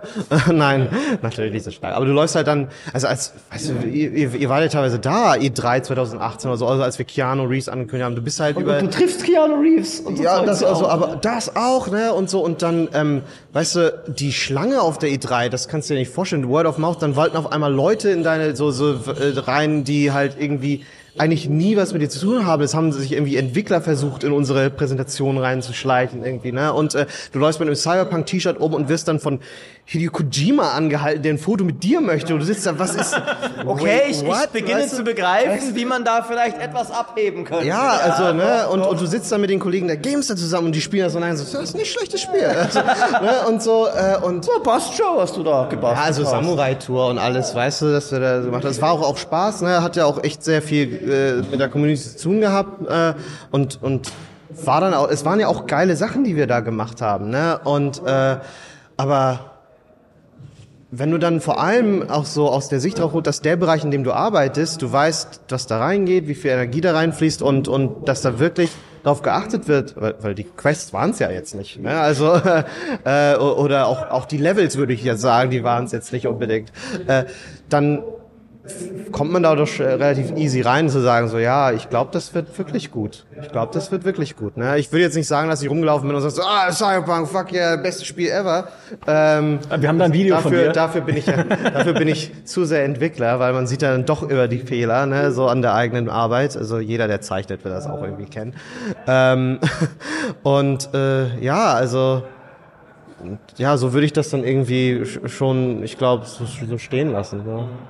Es ist halt immer ein bisschen, ich meine, wir haben das ja auch bei anderen Spielen schon gesehen, es ist immer dieses, ähm, es kann halt schon so galoppierende Erwartungshaltungen geben, ne? je nachdem, was du zeigst und wie du es zeigst, ähm, wo Leute auch anfangen, Dinge halt sich zu wünschen, entweder aus Spielen, die sie schon kennen, ne? wie ein GTA und das dahingehend dann irgendwie zu interpretieren, naja, wenn es so wie du gesagt hast, ne, wenn es eine Stadt ist, dann erwarte ich halt dann heutzutage eine Stadtsimulation oder dass man halt dann sagt, okay, ich, wie gesagt, ich habe wir haben ja damals auch Community-Fragen gesammelt und du hast lange nicht alle gehört in den Interviews, die wir geführt haben, weil es gab auch welche, in denen tatsächlich gefragt wurde, ob in diesem Spiel wirklich das eine, eine anatomisch, physisch korrekte Survival-Simulation ist, in der ich essen muss und auf die Toilette gehen. Ich glaube, die Frage habe ich dir nie gestellt in einem Interview. Aber das waren solche Sachen, wo die Leute wirklich diese, du hast gesehen, diese, das verselbstständigt sich irgendwie. Es ist irgendwie in dieses Spiel werden alle Wünsche und reinprojiziert, die man irgendwie haben könnte an die nächste Generation des Spiels an sich. So Irgendwann kommen wir dahin, wer es will, äh, also auf, im Spiel auf Klo gehen zu müssen. Wer will das denn? Also hast du das gerade confirmed jetzt für euer nächstes Spiel? Ja, das- Aber äh, ähm, ja, das würde ich dir auch so unterschreiben. Wir hatten ja diesen Zwischenfall da mit diesen 1000 NPC-Routinen in dem einem Podcast, ne? Also wo ähm, dann ein gut gemeint, also wirklich ein, ein Community-Mitglied, das das gut gemeint hat. Also Philips Witz über die, ja, wir werden halt nicht 1000 NPC-Routinen irgendwie so einbauen können, weil halt wir jetzt 12 Millionen NPCs in der Stadt haben. Es wird also nicht so handcrafted, was das angeht, sein können. Äh, für den englischsprachigen Bereich, äh, also Reddit oder so, übersetzen wollte. Und wie hatte das gemacht? Indem er es halt durch Google Translate gegoogelt hat, ne? Und da stand dann halt drin, dass wir 1000 NPCs haben werden. Und äh, einmal im Internet, ne, vor allem wo der Haupt so groß war, jedes bisschen an Info, ne, wird dann halt, also das, das fliegt dann halt, ne, und das kriegst du dann halt auch nicht mehr weg. Und das gibt heute noch, dass äh, ich, ich so ich vor allem. Das war ja Philipp. So, ich dann so angeschrieben werden, so, ja, du bist ja der Typ, der es behauptet hat und so und so voll gelogen und all sowas, das sind tausend NPCs, aber das Ja, stimmt der ja gar eine nicht. deutsche Dev halt. Das Ja, bist das halt ist, du. ja. das- äh, wir haben jetzt auch noch mehr deutsche Devs. Ich habe ich hab schon ein paar hier getroffen, ja. Ähm, und Der wollte mir nichts leaken über das nächste Witcher. Ich fand das nicht okay. das ist halt auch, auch tragisch. Vor allem hat auch die Person selber, die es übersetzt hat, das- das dann richtig gestellt. Philipp hat auch in dem Thread noch vergeblich versucht zu antworten und das so zu, zu korrigieren. Aber die, also die Korrektur liest dann halt keiner mehr, ne? Ja, Reddit halt. Ne? Also Ja, ja. wenn Reddit erstmal böse ist, dann ja, kannst du nichts machen. Ja, generell ja, Twitter alles. Ne? Ja, Das ist GameStar so, auch. Ja, ja vor, vor allem die kann man GameStar. nicht- Vor ja, allem die, ja, das sowieso. Die, ja, Ja. ja. bei, bei ihm müssen wir echt vorsichtig sein. Was soll das denn jetzt heißen? Bei mir kann man gar nichts mehr lesen, weil ich nur noch Videocontent mache. So. Genau. Videobeschreibungen kann man lesen. Das stimmt, das stimmt. Ja. Ja. Sind die noch von dir handgeschrieben überhaupt oder bist du schon so abgehoben? Die sind alle handgeschrieben, diese drei Sätze da. Ich paste sogar manuell meinen Discord-Link rein. Aber, aber wirklich, also wo wir jetzt kurz so drüber gesprochen haben, das Video, was du letztens veröffentlicht hast, ist wirklich super cool. Also wir Dankeschön. wirklich so. Wir hatten auch äh, ja vorher ein bisschen drüber gesprochen und äh, ich finde das immer gut, wenn man halt, weil äh, wenn ich eins erreichen will hier, vielleicht ist es auch so ein bisschen zu sehen, dass es halt nicht so schwarz-weiß wie in unseren Stories ist, sondern halt eigentlich alles echt kompliziert ist. Na, die Devs sind alles Arschlöcher, Mann. Ja, und, äh, und auch bei dieser Diskussion um diese Baldur's Gate und die Leute haben, und die Devs haben jetzt alle Angst und ja, ihr seht Genau, ja, ich das können wir mal kurz, äh, äh, da ging es um diese irgendwie sich auch sehr verselbstständige Diskussion, dass ein Indie-Dev mal gesagt hat, Leute, ihr wisst schon, dass nicht jedes Studio aus dem Stand ein Baldur's Gate machen kann, was halt eine absolut einfach faktisch korrekte Aussage ist. Äh, und da hat dann, ich glaube, das Problem war, dass einer von Diablo 4 geantwortet hat und gesagt hat, ja, stimmt. Und Diablo 4 gerade in der Abwärtsspirale ist in der öffentlichen Wahrnehmung. Und dann wurde daraus gemacht, guckt mal, Letztlich, Blizzard will damit sagen, wir wollen uns nie so viel Mühe geben wie Larian, weil ein privater Dev das gesagt hat. Ähm, und daraus wurde dann sehr schnell das Narrativ, Entwickler haben Angst vor Baldur's Gate.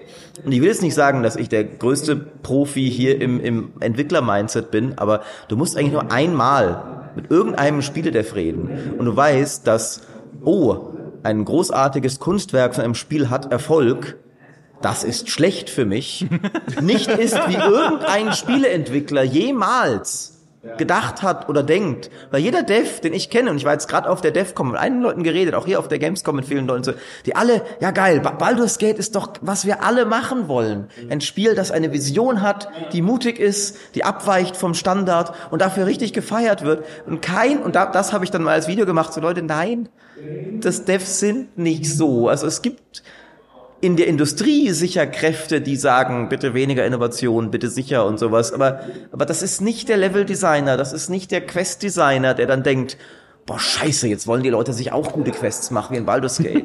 Oh Mann.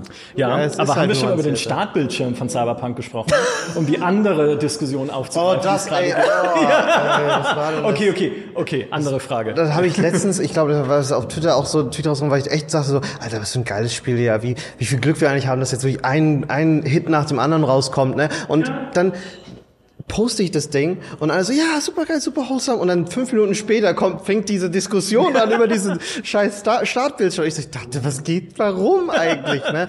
Ja, Und du musst ist- jetzt, du musst jetzt auch so werden, einfach, du als, als Developer einfach. aber es ist halt, wie, wie gesagt, deutlich nuancierter ne? und deutlich komplizierter. Und das, das Interessante finde ich halt aber auch so daran, es gibt tatsächlich eine Angst, die Entwickler haben. Und das ist immer die Angst vor dem anderen fetten Spiel, das vielleicht in deinen Release-Zeitraum Oh ja. fällt. Das ist die einzige Sache. Also, so, ich kann mir vorstellen, dass für, für, für uns war es tatsächlich auch natürlich, ist es ein Thema, wenn wir auf, äh, auf ähm, hier äh, äh, Phantom Liberty gucken. Ne? Da wurde dann auch ein bisschen überlegt, okay, wann wollen die denn jetzt veröffentlichen? Ne? Und wie setzen wir uns dann da rein? Ne? Also ich kann mir vorstellen, dass all die Spiele, die jetzt so, ähm, oder die, alle Entwickler auf Gedeih und Gederb, wenn sie nicht wirklich, äh, wenn sie in einem wenigstens ähnlichen Genre oder so oder Setting operieren, versuchen von Starfields Release so weit wie möglich davon zu kommen. Ich ne? kann mir auch vorstellen, dass gerade einige Devs sehr, ich weiß nicht, wütend, traurig, sonst was sind, dass sie ihr Spiel schon vor Starfield gelegt haben und dann kommt sehr spontan Baldur's Gate und sagt, wir auch, wir kommen jetzt früher. Äh, und dann sich auch noch rausstellt, dass ja Baldur's Gate ein viel größerer Hype geworden ist, als da hat ja niemand mit gerechnet.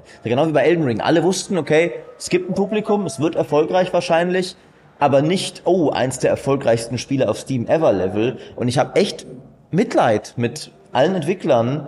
Ähm, also ich weiß zum Beispiel nicht, wie es gerade wie zum Beispiel Shadow Gambit läuft. Das ist ein super Spiel von Mimimi, ganz toll. Ich kann mir sehr gut vorstellen, weil es auch ein Top-Down-Taktikspiel ist, was Baldur's Gate in gewisser Weise irgendwo auch ist, dass gerade sehr viele Leute so, ja, Shadow Gambit sieht geil aus, aber ich bin bei Baldur's Gate gerade erst noch in Akt 1 nach zwei Wochen. Äh, ich brauche gerade kein anderes Spiel. Ich kann dir vorstellen, dass so ein Spiel, wo jeder, äh, wo wirklich Studios absolute Albträume haben, ist natürlich jetzt GTA 6.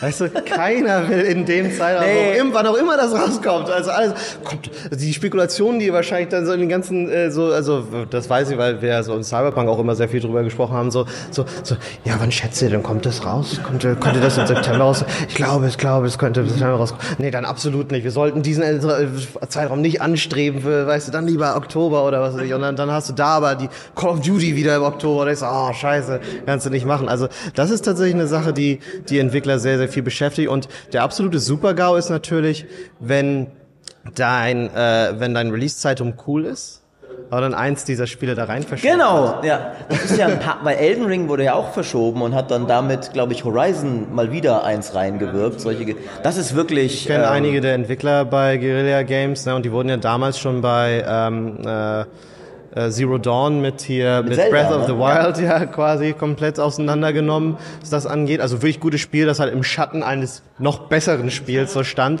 Und dieses Mal ist es halt Aber auch wirklich, was so für ein passiert, Pech sie ja. haben, dass ja. weil du musst ja wirklich schon sehr gut sein, um Horizon komplett zu upstagen. Und dass sie wirklich beide Male, so okay, wir haben einen richtig fetten 90er-Titel, aber leider rutscht ein absoluter Dekadentitel jetzt genau auf uns so. Ein, also da, da, da, da es können ja wenige Spiele könnten ja ein Horizon so komplett verdrängen, aber dann ja nee, es ist halt leider Breath of the Wild und Elden Ring. Fuck you. Ja, ja. Also auch genau in dem Genre und alles. Ja, ne? genau. So, Und ich, ich weiß halt auch echt, dass die Entwickler darunter wirklich so auch gelitten haben, einfach weil Horizon äh, äh, hier Forbidden West ist halt in jedem wirklich jedem Bereich besser als das Vorspiel. Das ist halt einfach, ne, und du kannst, du siehst wirklich, dass die Leute sich dahinter echt Gedanken gemacht haben, so, ey, wie machen wir das jetzt cooler und besser als wir gleich, und wollten da, die, die wollten echt was beweisen, und äh, haben sie auch, hat man nur nicht so gehört, ne, weißt Ja, du, also, weil so, es, man muss auch da wieder sagen, dass sich teilweise die, die, die Internetdebatte auch wieder, das ist ja was, glaube ich, was, was du auch viel meintest, so, dass du als Dev gar nicht mehr irgendwie, irgendwie Meinungen äußern kannst, weil es gab ja auch da diese Debatte, oh, guckt mal, irgendwelche Designer haben gesagt, das Elden Ring User Interface ist nicht perfekt. Äh, und sorry, es ist nicht perfekt. Nein. Diese komischen Souls-Jünger, also ich mochte Elden Ring auch sehr gerne, aber diese komischen Souls-Jünger, die der Meinung sind, alles in Souls-Likes ist perfekt. Äh, die Kameraführung ist makellos, sie ist nie verkehrt, deswegen geht gut. ähm, das Interface ist immer super intuitiv zu bedienen. wenn, wenn du targetest, bist du halt echt ein Noob. Ja, weißt und du? Das, Genau. ist, das ist übrigens nicht wahr. Also die äh, wahren Souls-Fans, äh, zu denen ich mich ja auch zähle, hassen alles an der Kameraführung von Souls-Spielen. Also wer wirklich Souls-Fan ist, das ist eine Abstufung, die äh, auf der zweiten Stufe sagen, äh, Souls-Games sind perfekt, aber die auf der ersten Stufe sagen, Souls-Games haben die schlimmsten und beschissensten Hitboxen, die ich jemals erlebt habe. Die Kamera ist absolut furchtbar und ich hasse alles daran. Nächste Runde. ja, Stimmt, vor allem und jedes Mal, wenn die dann so einen Boss machen, der wieder zu groß ist. Ja. Aber, aber dann wurde halt im Internet regelrecht Horizon so als Beispiel herangezogen, das ist, wie man Spiele scheiße macht.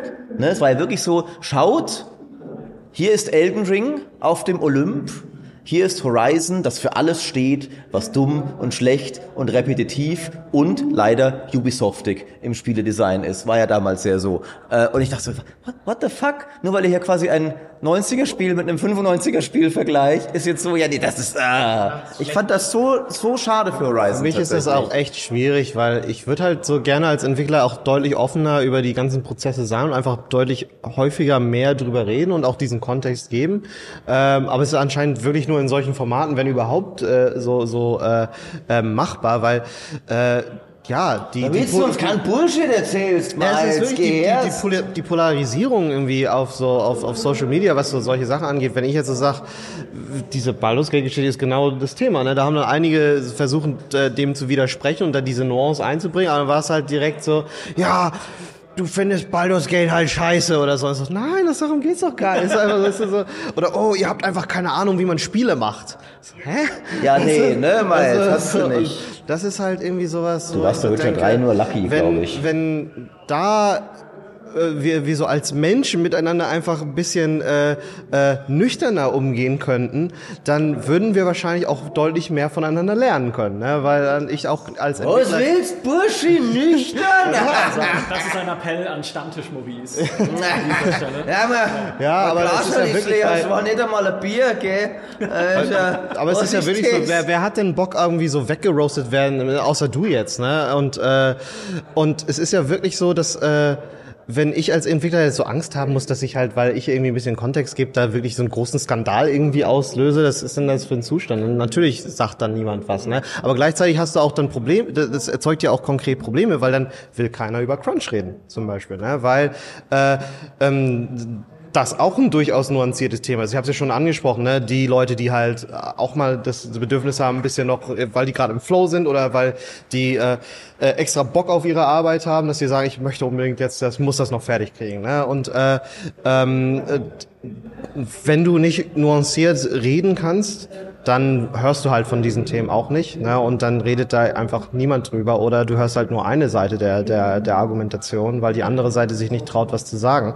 Und äh, vor allem das Thema ist dann auch noch so doppelt kompliziert, weil dann ist es auch immer so, äußerst du, äh, wenn du dich öffentlich äußerst über kontroverse Themen in der Spielindustrie, du willst ja aber auch noch bei anderen Spielstudios vielleicht arbeiten, ne? Und dann guckt da so, so ja, oh, die hat sich öffentlich über Crunch geäußert und so, das kann durchaus ein Problem sein, ne? Also Kompliziert. Ja, ich will umso mehr in dem Kontext ähm, gerne nochmal wertschätzen, vielleicht auch als Fazit, ähm, dass ich es wirklich bewundernswert und schön finde, dass ihr da so gesammelt als Team jetzt dahinter steht und sagt, obwohl das alles auch hart war, gerade nach Release und ihr da wahrscheinlich auch echt ähm, auf privater Ebene wirklich viel mitmachen musstet, aber dass ihr da so gesammelt hintersteht und sagt, nee, wir möchten das gerne gut abschließen, wir möchten da gerne noch was rausholen, wir möchten das gerne, äh, möchten da ein schönes Finale für finden mit jetzt 2.0 und mit dem Add-on und äh, wollen da noch was rausholen für uns und für alle anderen. Und das finde ich wirklich nochmal ein schönes Ende für Cyberpunk und ein schönes Finale. Ja, so hoffen wir. Jetzt muss aber noch rauskommen und gut sein, ne? Das Geh, ja. Burschi. Es ist- ist ja wirklich- wieder die Halbspielepresse.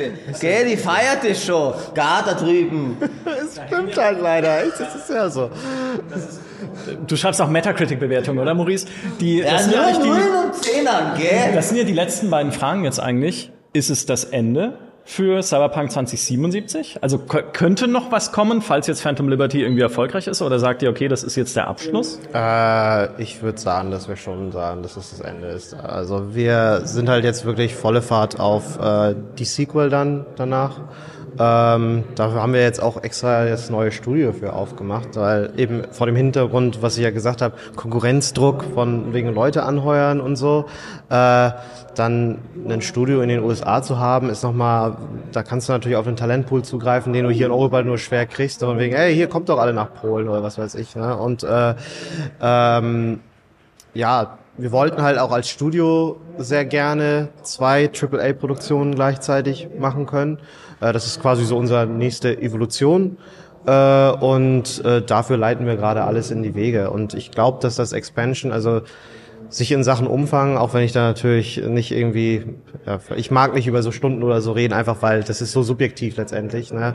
Ähm, also im, Umsta im Umfang Leute, die, die wissen, wie wir Expansions machen, die werden da auf gar keinen Fall enttäuscht sein. Ich denke, das Ding ist vollgepackt, vor allem, weil äh, das 2.0 Update ja auch irgendwie dazugehört, so, ne, das kriegen halt alle, aber äh, so im Release-Zeitraum sind wir da auch eben entsprechend ähnlich und äh, ich finde, dass das Gesamtpaket dann sich wirklich sehen lassen kann. Und es ist halt insofern auch nicht nur für aus Sicht, dass wir halt der Community geben, was wir halt denken, was sie auch bekommen sollten von uns. Ne? Und es ist nämlich aber auch gleichzeitig äh, wir, wie wir uns selber also äh, unsere Standards setzen ne? und wie wir mit den Sachen umgehen wollen, weil wir haben halt auch keinen Bock, dass halt jetzt in, wenn, wenn wir jetzt irgendwann mal mit dem neuen Witcher oder auch Cyberpunk da ankommen, dass ja, dass das so krass nachhängt. Und das wird es. Ne, aber so sehen wir uns halt echt gar nicht. Wir sehen uns nicht als das Studio, das halt, äh, also wir wollen nicht das Studio sein, das bekannt dafür ist, dass die das kaputte Releases oder so raushaut oder so, ne? Oder ähm, und äh, insofern muss man dazu sagen, dass für uns das Silver Lining dieser ganzen Sache doch ist, dass das doch stark zum Reflektieren und dann eben entsprechend äh, Überarbeitung unserer eigenen Prozesse und so geführt hat. Und äh, ähm, ja, da kann man nämlich auch spekulieren jetzt. Äh, wie wäre CD Projekt, wenn diese das nie geschehen wäre. Ne? Also so, ähm, wer wäre es dann jetzt so, so ein toller Arbeitgeber? Ne? Also hätten wir das mit dem Crunch aufgehört. Wie wäre es vielleicht schlimmer gewesen für uns, wenn wir damit davongekommen wären wieder oder. Ne? Also so, dass es läuft alles glimpflich und so. Wir haben uns alle tot gecrunched und was weiß ich. Also cool. Same shit as everywhere, Miss Sophie, äh, as every year, Miss Sophie und los. Also weiß ich nicht. Also, letzte Frage. Ein Happy End für dich persönlich jetzt in dem Sinne? Also nicht, dass es dein Ende wäre, sondern Ja, Du bist das jetzt ja, Happy das End war's. von Ja. Und, Cyberpunk äh, ja, für mich ist ja 2077. wirklich, also ich arbeite dann jetzt, äh, also auch schon seit längerem dann als Vollzeit an, an dem neuen Witcher-Projekt. Also, Äh, Erzähl uns mehr. nee. Ja, nächster Podcast. Auf geht's. Wir machen noch eine Stunde. Wir begleiten die Entwicklung halt so über die Jahre dann in solchen Formaten und so. Also, äh, aber äh, ja, wie eben du halt schon sagtest, ne, also oder dein dein alter Ego. Ähm, Den Mann! Bursche. so, da, ich möchte übrigens, dass du auf deinem Twitch so ein ähm, so ein Subs wie heißt es die so ein so ein Community Point Ding so machst, dass man das so aktivieren kann. Ja, dass du dann so fünf Es, Minuten es sind hier fünf So wie meiner dieser- dieser Stefan sind hier auf dieser Ja, also Party bitte, bereits, bitte äh, sorgt dafür. Ja, ich möchte mit denen das allen vorschlagen. Okay. Ähm, oder, oder eben so, dass man das Subs geben kann und dann redest du eine Stunde so. Oh Gott. Ähm, jedenfalls, äh, ja, also ich, es ist halt noch nicht raus. Ne? Äh, und äh, ich, ich bin jetzt, glaube ich, da, also ich glaube, keiner der Entwickler ist jetzt an dem Punkt, dass sie sich, sich trauen, irgendwie da den, den Tag vor dem Abend zu loben. Äh, wir sind sehr zuversichtlich. Wir haben die, die, die, die, das Spiel mitgebracht. Die Leute können es zocken und sich selber überzeugen. Äh, wir haben es auch hier. Wir, wir, wir zeigen von einem Expansion eine Stunde lange Demo. Ja, also musst du ja auch mal reinziehen. Ne? Also äh, wir von uns aus ist es tatsächlich so, dass das Spiel, halt der Bild, den wir hier haben, ist tatsächlich schon mehr als drei Monate alt, den ihr auch gespielt habt. Äh, und ihr habt es ja hoffentlich gesehen. Also es spielt sich durchaus rund, würde ich sagen. kann man sagen. Äh, und wir hatten, glaube ich, noch nie so lange vor dem äh, äh, vor, vor dem Release ein Produkt, das schon so fertig war. Also ne, es ist halt zu, da, noch nicht perfekt, aber seit in den drei Monaten ist halt jetzt schon noch was passiert. wir haben ja nicht einfach aufgehört. Ähm, und äh, also die Zuversicht ist auf jeden Fall da. Und äh, wenn das jetzt rauskommt und sich da unsere Träume, sag ich mal, erfüllen, dann würde ich auch sagen, ja, äh, all is well that ends well. Also ja. Sehr schön gesagt. Ein sehr schönes Schlusswort. Vielen Dank für diese Runde. Vielen Dank, Miles, dass wir mal wieder miteinander gequatscht haben. Sehr gerne. Immer Sehr ein schön Fest. war's. Ja, immer ein Fest, weil, weil wir also immer. Weil wir auf einem Fest sind immer. um, ja, das wie stimmt. spät ist das jetzt? Äh, so kurz nach morgens. 2023. Ja, es ist äh, meine Uhr sagt nach Mitternacht. Geil. Dann, jetzt kannst und, du über äh, Witcher reden, oder? Nach Mitternacht. ja, das ist ja, ja die war Zeit, wo Fall. du Fast 24 Stunden wach, also das ist schon, äh, kann man schon irgendwie. Ja, wir haben wieder voll gesunde Arbeitsprozesse eingeführt. Wir mal so- arbeiten uns nicht mehr tot. Ja, ja. Ja, genau, das ist immer beim Thema. Aber wir hatten ja alle Bock drauf. Und habt ihr mal drüber nachgedacht, so, so, so ein, so, ähm, so, so ein Hot Ones-Format, aber es geht darum, so die Leute möglich müde zu kriegen, bevor sie da, bevor sie. das war die so Idee mürbe. hier. Ja, okay. Aber ja, aber du hältst es durch. Ja. ja wir kriegen es nicht hin, noch nicht. du. Es ist auch eigentlich jedes Mal das Konzept, wenn du mit mir allein podcastest und mir zum Beispiel zwei Stunden was über City Skylines erzählst. Mürbe reden. Wow, Ja, ja. ja, ist ein richtig geiles Spiel, richtig fett. Ja, dann da bist du aber einfach nur mein, meine, also quasi, du bist ja auch quasi nur da dann. Ja, Ja. Ich, du brauchst ja nur ein Outlet, äh, mit dem du reden Erzähl mir mehr, Chef. Ja, ja. Ja, so funktioniert's halt manchmal. Ja, wenn man also den. City Skylines Talk kann ich total empfehlen. Das Coming war's. to a GDC near you. Genau, ja. An dieser Stelle vielen Dank euch. Schön war's.